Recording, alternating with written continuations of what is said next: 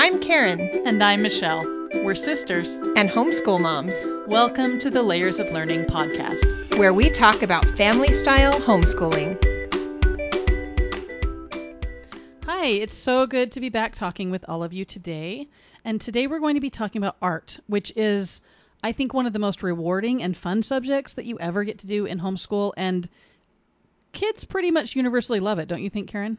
For the most part, not every kind of art, you know, not every kid loves every bit of art, but it's really easy to find something that kids get into with art because it's not an incredibly challenging subject intellectually. You know, it's kind of relaxing. It is relaxing and it's fun, and you get to be creative, and there's not any right or wrong answers, and there's not a lot of tests.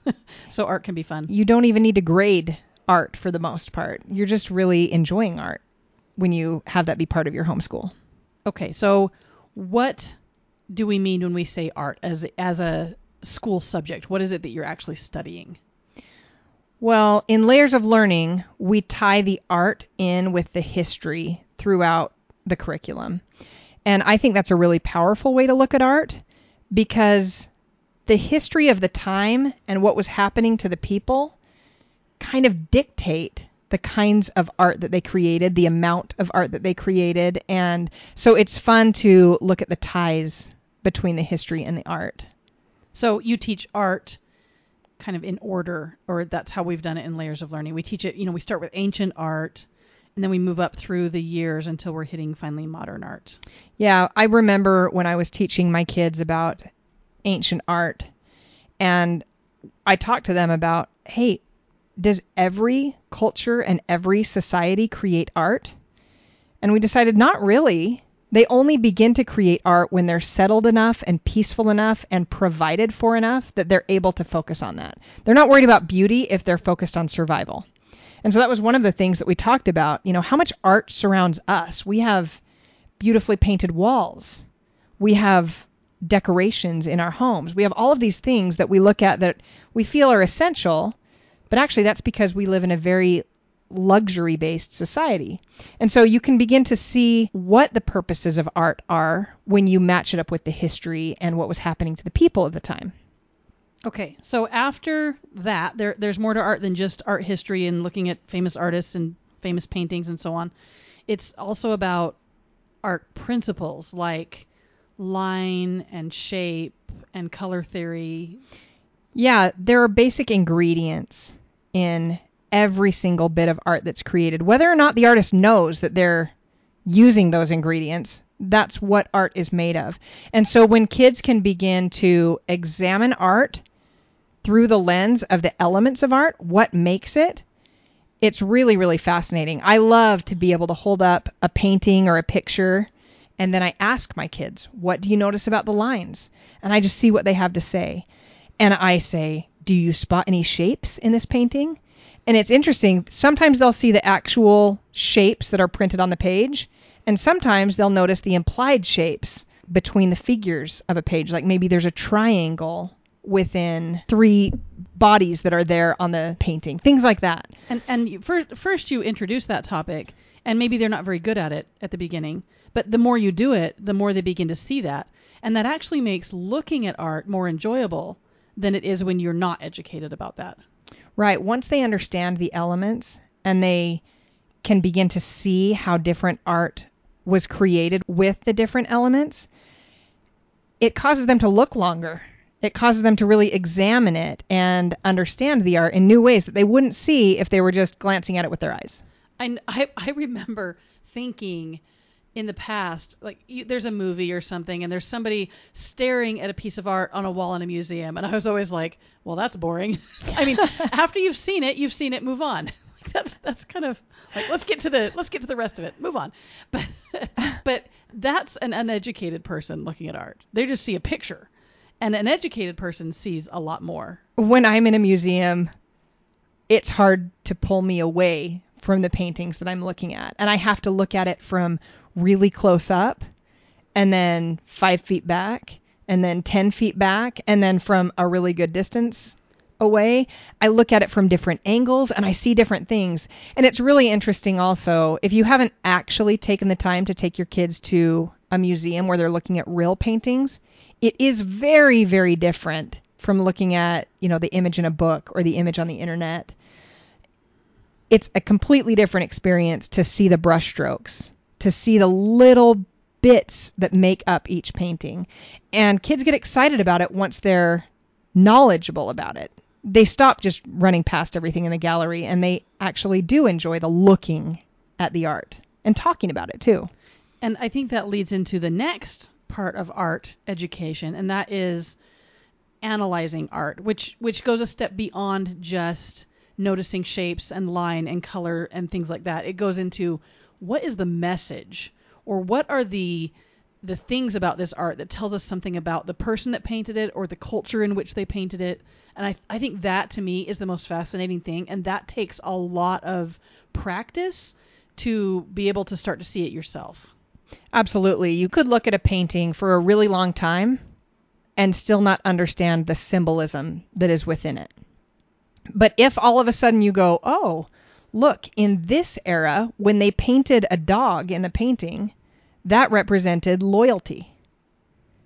Then all of a sudden, when your kids are spotting dogs and they know what it means, they're excited about it and they can talk about it and they understand. When you look at war art and you begin to understand that it was actually making a statement about the political climate that was happening during that war, it completely changes the way that you look at the painting or the piece of art. So, having a little bit of historical context, understanding the story of the artist, knowing about the symbolism of the time, that allows you to really analyze paintings in complete ways that totally change the way that you see art. Uh, Khan Academy has a series. I love that They're, they're smart history. Mhm. I love that series because they have two people, a man and a woman, who take you to a museum and they discuss either a sculpture or a painting or sometimes more than one, but usually it's just one painting. And they spend about 10 minutes just going into real detail on this painting. And it, it is amazing because there are things that I would never have seen on my own. That but once you have someone take you on a tour through it, it opens your eyes and you're like, wow. So I think that's a huge part of art education. They're really interesting to listen to, and they do link the history and the symbolism and even the elements of art that we talked about. They are a fantastic resource for that. I would really love to go tour a museum with those With those two people. people. Yeah, Yes. it's their their videos are really well done, so that's definitely something to check out. I think the next part of art education is often the one that everyone does and they don't know what their direction is exactly. And that's just actually being creative and making art. Yeah. Some things shouldn't be draw this line here and do this here and make it exactly this way. Instead, it should just be able to be a creative endeavor where kids just get to make what they want from their own imagination or their own ideas. But it's it's a lot like science in that if you don't know what you're doing, it's not going to be very effective or very rewarding or get you where you want to go. So if you don't have the other pieces, you know, the history of art, the art styles, the principles of art, the symbolism behind art, if you don't have those pieces in place, then when you actually make your own art, it will always look like a kindergartner did it because you don't have the tools to take it further. Yeah, we did a really fun thing in our homeschool this past year. We were actually studying about plants in science, and I wanted to kind of link the the science with the art. And so it was actually just during our morning time. I pulled out a whole bunch of still life floral pictures made by famous artists. And so we were looking at those, and I was having the kids actually point out the parts of a flower that we had learned in our science class, you know, kind of like they would label them, but they were just out loud telling me the names of the parts of a flower. And we looked at a whole bunch. And then I said, okay, today for art class, we're going out into the woods. And we live on some acreage. And so I told them, you need to take your sketchbook and you're going to go outside and you're going to sit down by any wildflower on our property and you're going to make your own still life. And so it was directed, but not like a how to draw page. It was directed just as much as you're going to go make a flower painting or, you know, drawing. They could decide on their own medium.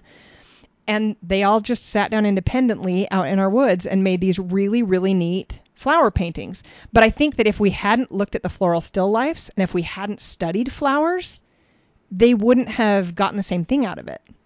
But because we had done some of the background work, they made really detailed, really neat flower still life paintings, and it was really rewarding. So art can be a really good connection between the other things that you're learning about in your homeschool too. The other thing that art classes often do is they just focus on painting.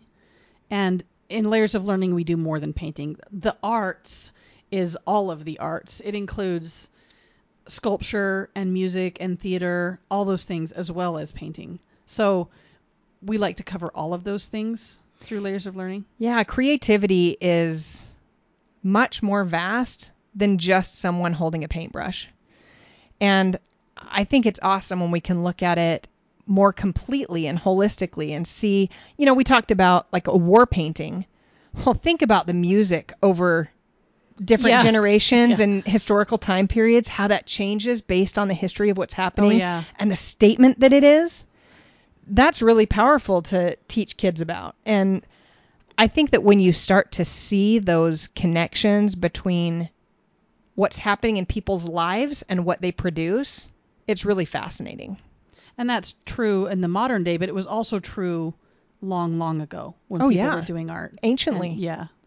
If if you study Egyptian art, it is so fascinating because you will learn about their religious beliefs, you will learn about their home decor, you will learn about the wealth and classes that existed and what kinds of people made the art in those days versus the classes of people that make it today. Yes, and how they're thought of. Like back then, an artist was a workman. yes. It was a trade.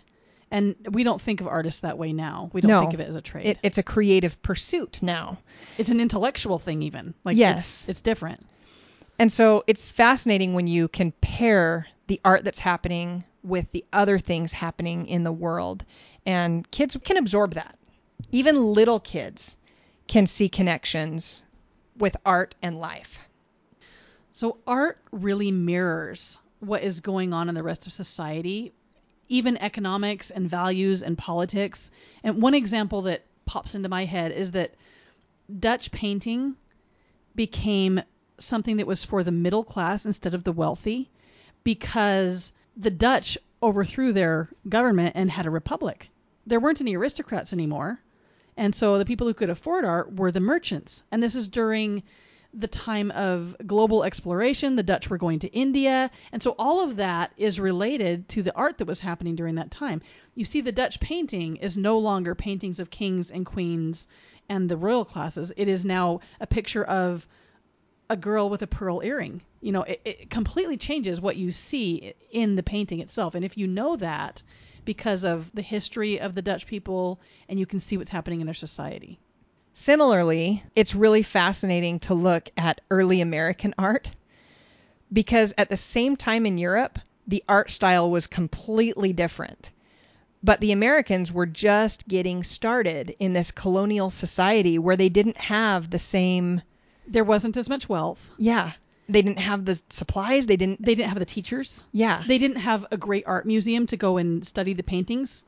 Yeah, it was different. so at the very same time period in two different places that modernly we think of as being somewhat similar when america was just starting their art was completely different so looking at colonial art is fascinating when you compare it with the art that was happening at the very same time in europe so it's it's interesting to just see the mirror that it is for society it also art can be very very political. And i think that you see that in the counter reformation art because in the north of europe the protestants were producing art that was secular and it was everyday life. And then the catholics were pushing back against the political movement that reformation was. And they did that in part through their art. They commissioned lots of art during this time and it was mostly religious. It was very ornate. It showed off wealth. It showed off power, and that was the message that they were trying to send. both sides were sending a political message very intentionally. During that study, as we were looking at that as a family, I remember that we had different art cards from each one and I had my kids sort them without me telling them which was which. We had learned about the Reformation, we had learned about the Counter Reformation, and I said, "Okay, sort them out. Can you figure out which ones are Reformation paintings and which ones are Counter Reformation?" And they did. It was pretty easy Yeah. after they knew the backstory. Yeah. right? And and that becomes memorable. You start to look at art in a new way when you connect it with the world and it's it's not as hard as you would think if you just are piecing the history with the art together and learning them alongside each other. Art can also be connected to technology. So, for example, Jan van Eyck painted when oil paints were brand new. It was a new technology. And his painting, I don't think he's ever been surpassed by anyone as a technical painter. Personally, I think he's the greatest painter ever, but that's just my opinion. See, I'm a Monet fan. I love Monet too, but Jan van Eyck, I mean, his technical skill was so incredible. We should have a debate about that. But Next but, podcast. but al- also, think about modern art. The whole reason that art became so abstract was because of the invention of the camera. It no longer became such a big thing to show realistic views of the world. prior to the camera, that was the entire goal of artists was how can we make, for example, the human body look actually realistic, the landscape painting look actually realistic. Oh, some of the sculpture that was happening during the Reformation, of course, this is pre-camera. If you didn't know that wasn't a person, you, like you want to go up and touch it because the muscles and the, you can see the hairs and everything looks so real. Exactly. But then with the camera, you went, oh, we can capture that in no time at all. So art changed course and said, let's capture a feeling, let's capture an emotional experience, things like that. And they felt that they could capture things that the camera couldn't capture. And so it took a new turn, a new direction. And then, of course, photography itself became an art. mm-hmm. And and but it's a separate art. It's different from painting or sculpture or or any of the other arts. So Well, and then it went on to become even the artists who took a picture and then painted from their picture. You know, you Yes. had you had that too. And so art evolves over time in really interesting ways and it's just a fun look at the world with your kids. You can just explore things in new ways that you might not think about if you just are just studying the history and not seeing people's view of it through the art that they create. so when when we learn about artists and art, I like to have my kids do projects that teach them about the artist or at least that create a hook in their mind. For example, this is kind of I think it's been done a lot, but when when my kids were learning about Michelangelo, you know he painted on the Sistine Chapel and he had to lay mm-hmm. there on his back. So we had a piece of paper taped to the bottom of our table and they got to paint on the bottom of the table. Their stuff did not look like Michelangelo's stuff. I've never made anything that looked like Michelangelo's stuff. he was pretty good. and I wasn't painting upside down. but but the idea that I I mean they're sitting there painting upside down and they've got paint dripping on their faces and I'm like, "Yep, so did he." And I remember telling my kids when we did that, look, you did that for like 45 minutes. How long did Michelangelo do know. that? That was quite a feat for him to do the Sistine Chapel ceiling.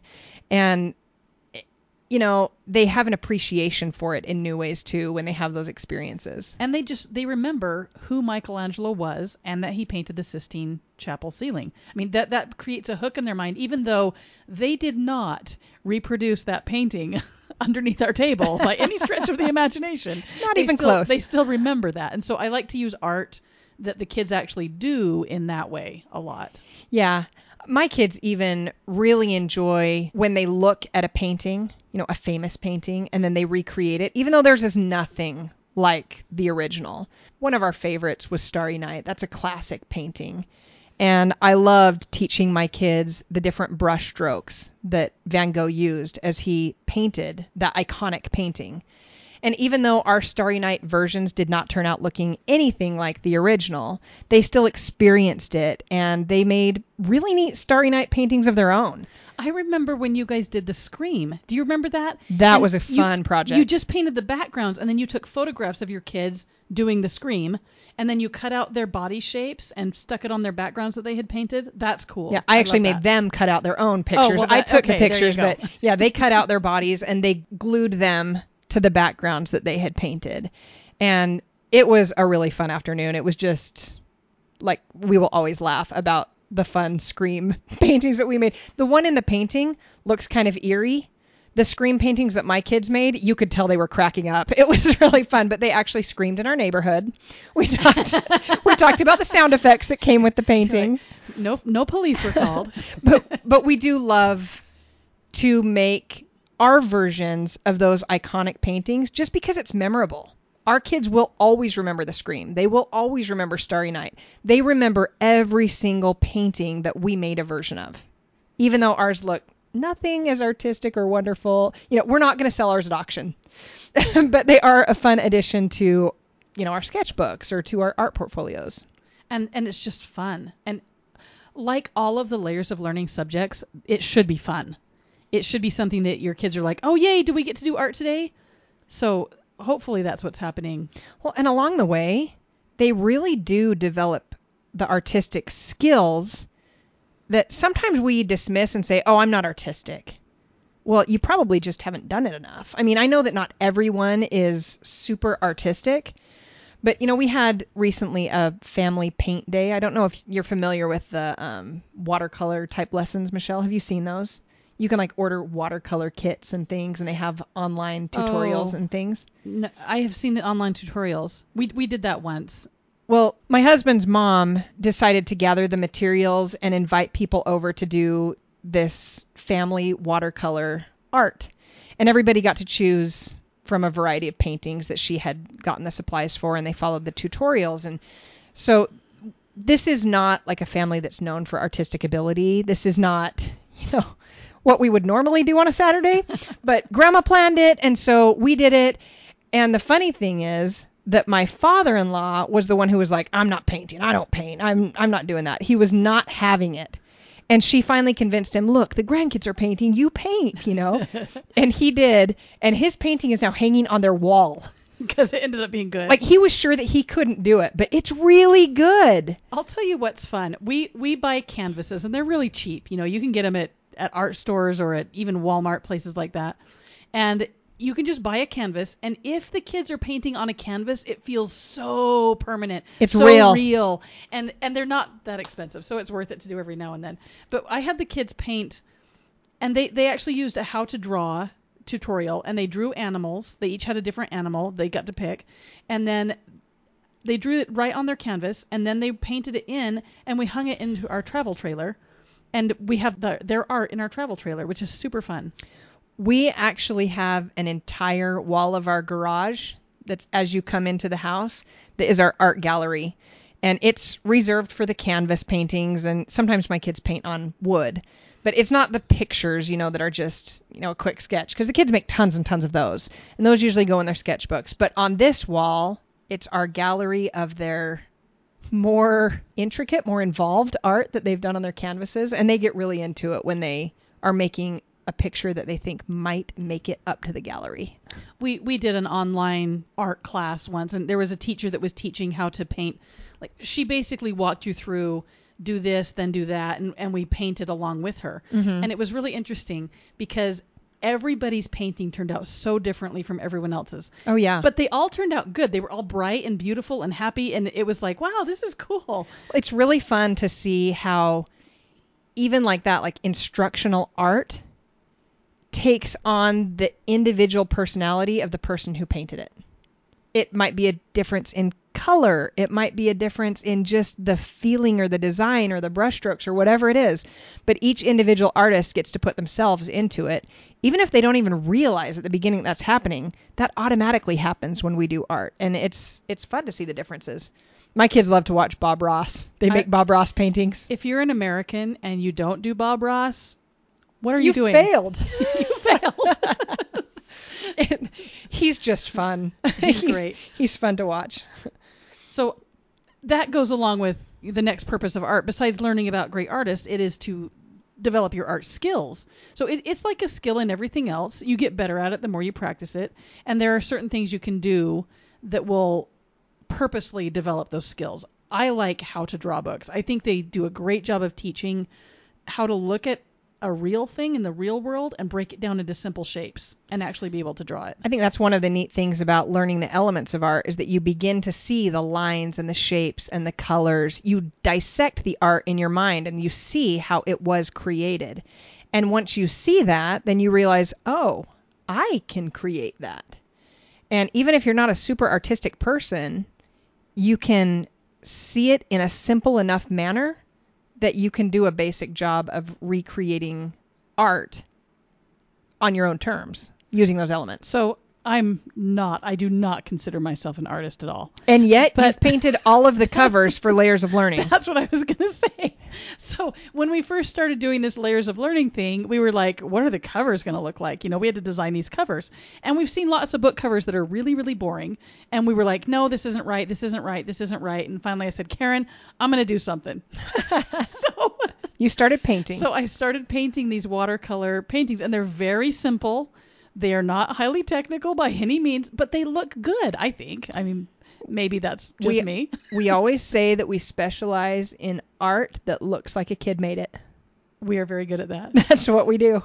Anyway, but, but that's the- become a style for yes, us. it's become a style, and and and the art does look good. It's not fine art, and nobody's going to pay a million dollars for it and put it on their house, especially because it's on paper. But but it ends up on our covers and it looks good. Well, and I think it's important to note that a kid painting a birdhouse is art. A kid doing sidewalk chalk on the driveway is art. There are lots of mediums, lots of versions, lots of ideas, but the purpose is that you're creatively making something from your mind and getting it out there for other people. I took my kids to the store one day and we had mosaics coming up and I wanted them to be able to make something real that they would get to keep. So I took them to the store, we went to the crafts and I told them I want you to look at this wall. It was all wooden things, like little wooden boxes and little wooden birdhouses and, and different things made out of wood. I said I want you to choose one. You are going to be putting tiles on it and decorating it. So they got to pick their own thing that they got to make and we took them home and they did the tiles and well first we painted them so they'd have a background color and then they Mhm. put tiles on them and then we filled it in with the what do you call it mortar that Uh-huh. goes in between the tiles and they still have them i mean they're again they're not like fine art they're not like super fancy but the kids learned a new skill and they got to practice their fine motor skills and they got to practice design and colors and and all that kind of stuff We did that same kind of a thing with stained glass. I went to a stained glass store in town and I said, "Hey, do you have any scraps?" And I did have to buy them, but it was super super cheap for just their cast off scraps. And I wasn't ready to delve into actually creating stained glass with my kids cuz that is pretty involved. involves hot metal and all kinds of things Yeah, and it requires a lot of tools and things that we didn't have.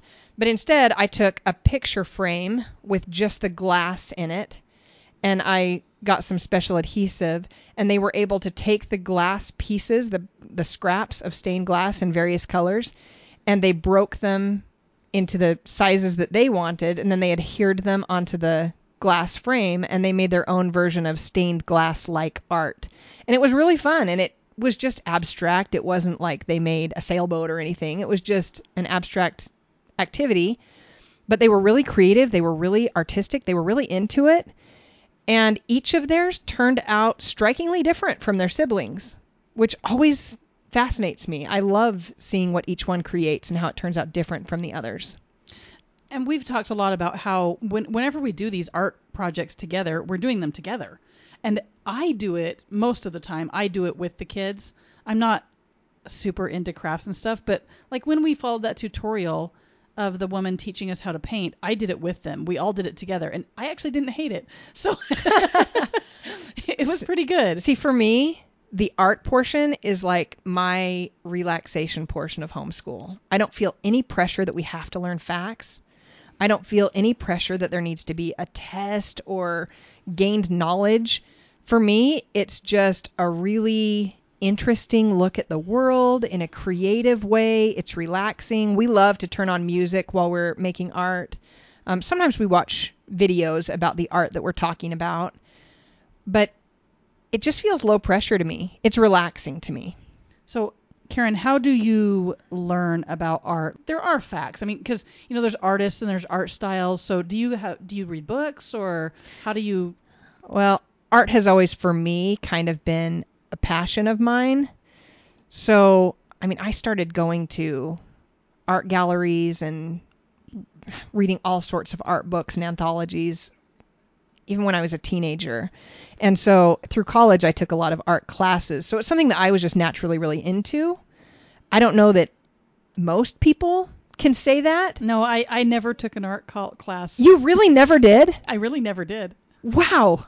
I didn't know that, Michelle. The only art the class things I, ever learned about took, you. Okay, the only art class I ever took was in high school because it was a requirement for the high school to graduate. It was pottery, and it was the worst grade I ever got in school. It was a C. It was terrible. So it shaped you like your hatred of art for a little Well, while. no, I don't. I don't here's the thing. I don't hate art. I just don't But- really like doing art. We'll put it that way. Like I'm gonna go back and find that teacher and harass him. it wasn't his fault. I really was really bad at pottery. he taught very well. It was just I couldn't make a pot. Well, I- most I don't have good eye-hand coordination.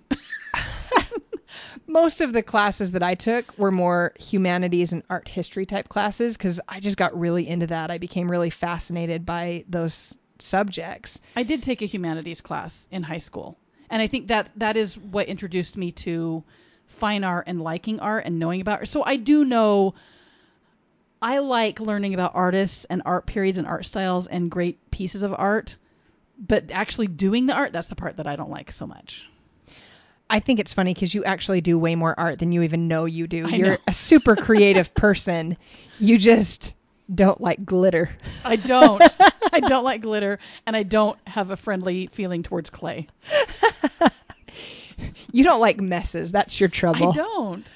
When a lot of times when the kids do a craft, I have to leave the room because I just emotionally cannot handle it. I have to leave. See, and I'm in my happy place. I'm like, look at all the creative materials. It's funny because when you look around my homeschool room, there are like glass jars full of art supplies and It's very colorful. it's very colorful and you would never find that in your home, would you, Michelle? No, well, we do have art supplies, but they are hidden inside a cupboard. That's what I mean. It wouldn't be out.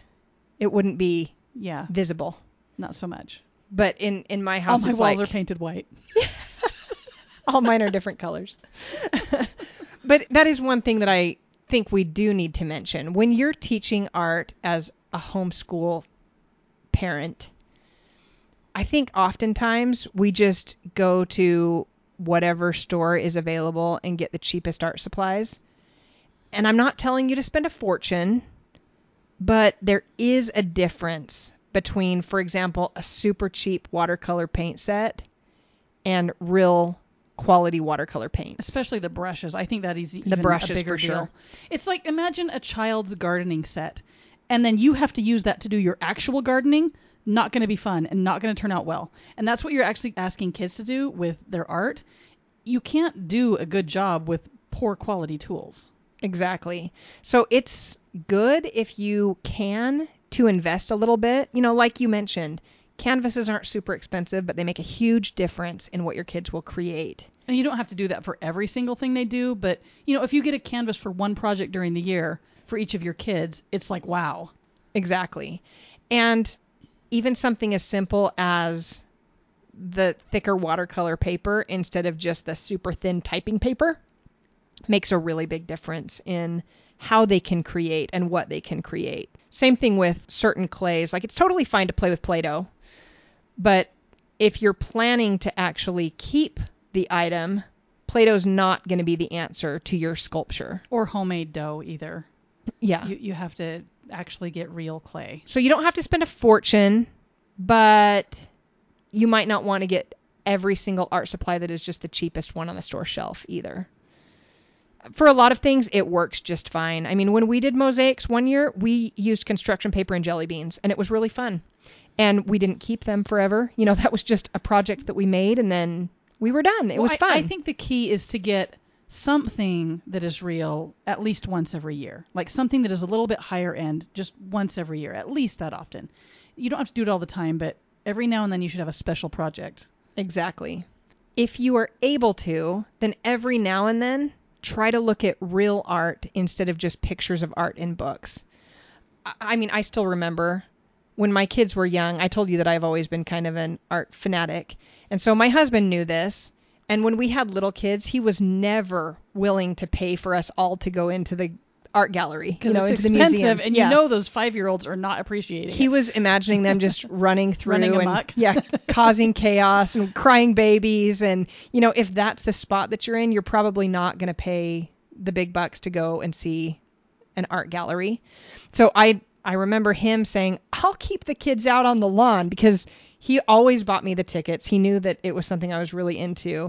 And so I would go in and tour for an hour or two and he'd take the kids to a park and play or something. But now that our kids are older, they all go into the museums and the galleries and see the real art. And that's not something we do regularly. It's something that we try to do once a year or something. You know, when we go somewhere that has a neat art gallery, we we try to make that happen. But it is really different to see real art instead of just looking at the book, the little picture in the book. Yeah, it is different, and you can see the scale of it. I, I have never seen the Mona Lisa in person, but I But it's tiny. It's tiny. Yeah, I understand people are very surprised by how small it is. They're like, "Whoa!" And they have an entire room in the Louvre just for that painting, but it's this little tiny thing up on the wall. And then other art is huge, and you're like, "Wow, I had no idea." Well, even something like when I saw Van Gogh's sunflowers in his museum in Europe, it was incredible to me, not the size of the painting, but the size of the brush strokes, the impasto Because it actually huge, comes off of the canvas. a good distance. It must have taken six months to dry that paint. Exactly. And it was shocking to me. And I had looked at that, I had examined that painting in college art classes and discussed it. And until I saw it in person, it never struck me. I mean, I always heard that you could feel the texture. It is unreal how much it sticks off of the surface. And things like that, it's just different when you see it in real life.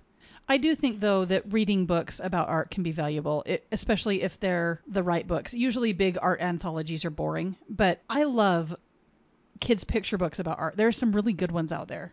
They do a really good job of connecting the artist with what they painted in a lot of the kids' picture books. You get the story that And goes with the it's, art. It's funny because I'm slightly above the kids picture book reading level, but I like them personally, not just to read to my kids, but I like them. I learn from them, and I think it's fascinating. So I think that even something like that can be valuable for you to do as a read aloud right before you do an art project, even if you've got older kids too. Yeah, for sure. Just like the other layers of learning subjects, art is really best learned as a family. It gives you a chance to discuss, to notice things, to talk about the artists and the paintings and how it relates to the history. And you can really get a lot of perspectives from the members of your family when you're just in it together. And I personally think it's more fun to do a project like that if you're in a room with a bunch of other people doing it. You know, if if there's a couple people or three or four people working on the same art project, you're all You're painting talking. together, you're all sculpting something together. It, it makes it more fun, and you can compare your results at the end. And yeah, we we end up talking and laughing and joking and enjoying visiting while we're doing a lot of our art. It really is a peaceful, relaxing part of our school week. And like we mentioned, the art videos that you can watch, those are really applicable to all ages. A lot of the kids' picture books are good for everyone from little kids all the way through adults. So art is one of those really easy to adapt to the whole family subjects. so I think people sometimes are intimidated by teaching art, be, mostly because they're like, I'm not an artist. I can't possibly teach my kids how to paint or how to make a sculpture or even how to organize a mosaic so it looks good. And so, what what would you say about that, Karen? Well, I don't think that's really my goal in art. I'm not sitting here thinking, I hope by the end of their high school career, my kids are selling paintings. That's not my goal. Right. I want them to appreciate the art of the world and to understand how it's made and how it's related to the story of the people on this planet. And I just want them to really look with eyes that see more than just the surface. And that naturally comes as you're pursuing art as a family. So if I were really concerned, like, for example, if I had a kid who I went, wow, they really could have a future in art, they might want to do this for their life, like as a career, I probably wouldn't be the best teacher for them. Even though I love art and I study art, I would get them a tutor. Right. You would sign them up for classes. Yeah, but that's not actually my goal when I'm teaching art to our family. When you relax about your goal and realize what is it that I want them to come away with? I want them to come away with seeing the beauty of this world. I want them to come away understanding how people communicate visually. I want them to see more deeply than just what they notice at first glance. And that's what studying art does. It causes you to appreciate, to be enriched, to look more deeply at things. You know what else I think is important is I think a lot of us have the tendency to, to disparage ourselves or our results. Like, oh, that's terrible. That's awful. I mean, we just did it in this podcast. but we're human. But, but when when you are sitting there doing an art project with your kids, I think it's important to model being happy with your result, even if it's not quite what you pictured in your mind or it's not as good as, well, Van Gogh did it better, you know. Well, and it's perfectly fine to say, if I did this again, I would, or next time I will. You know, it's it's totally fine to learn from your artistic pursuits in the same way you learn from your scientific pursuits or from the mistakes you make on your project for history or anything. You know, it's it's fine that art's not perfect. Art isn't perfect. But that doesn't mean that you have to discount it and throw it out and say I'm no good. You can learn from it and progress without, you know, throwing it away. I think art is important enough that we teach it all year round. We do art all the time in our homeschool. We have it on on our schedule. We do it once a week. We normally do it on Thursdays, and I do it all the way through all their school years because I it, it's important enough. I think it's it, it deserves weight just like history and science and geography deserve some weight. They deserve some time and and effort. So, Karen, what is your schedule for art? How often do you do it? When do you do it? We do it the same way that I handle the other layers of learning subjects.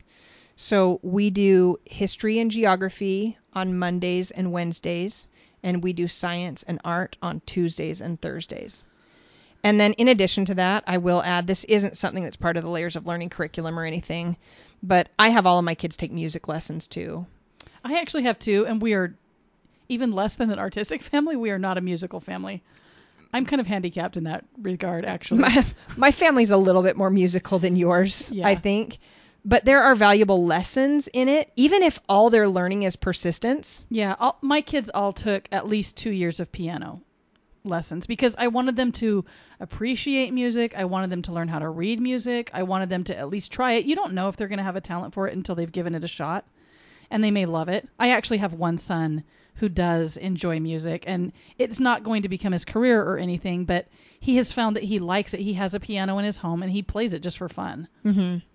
So my kids probably a little bit more musical. They play piano and a couple play the violin and the guitar. But it's something that is fun. It's not something that's super structured in our home. I mean, they play in a relaxed way. They're supposed to do it every day, but it's not like I test them or challenge them or anything like that. It's just something that we continually work at and grow at. And I like my kids to be involved in creative pursuits. I think that it helps them intellectually when they're using all of those parts of their brain in in those ways that may not ever happen if they just planted themselves in front of the TV after school. Instead, they have some other things that they do and like playing piano is one of those things.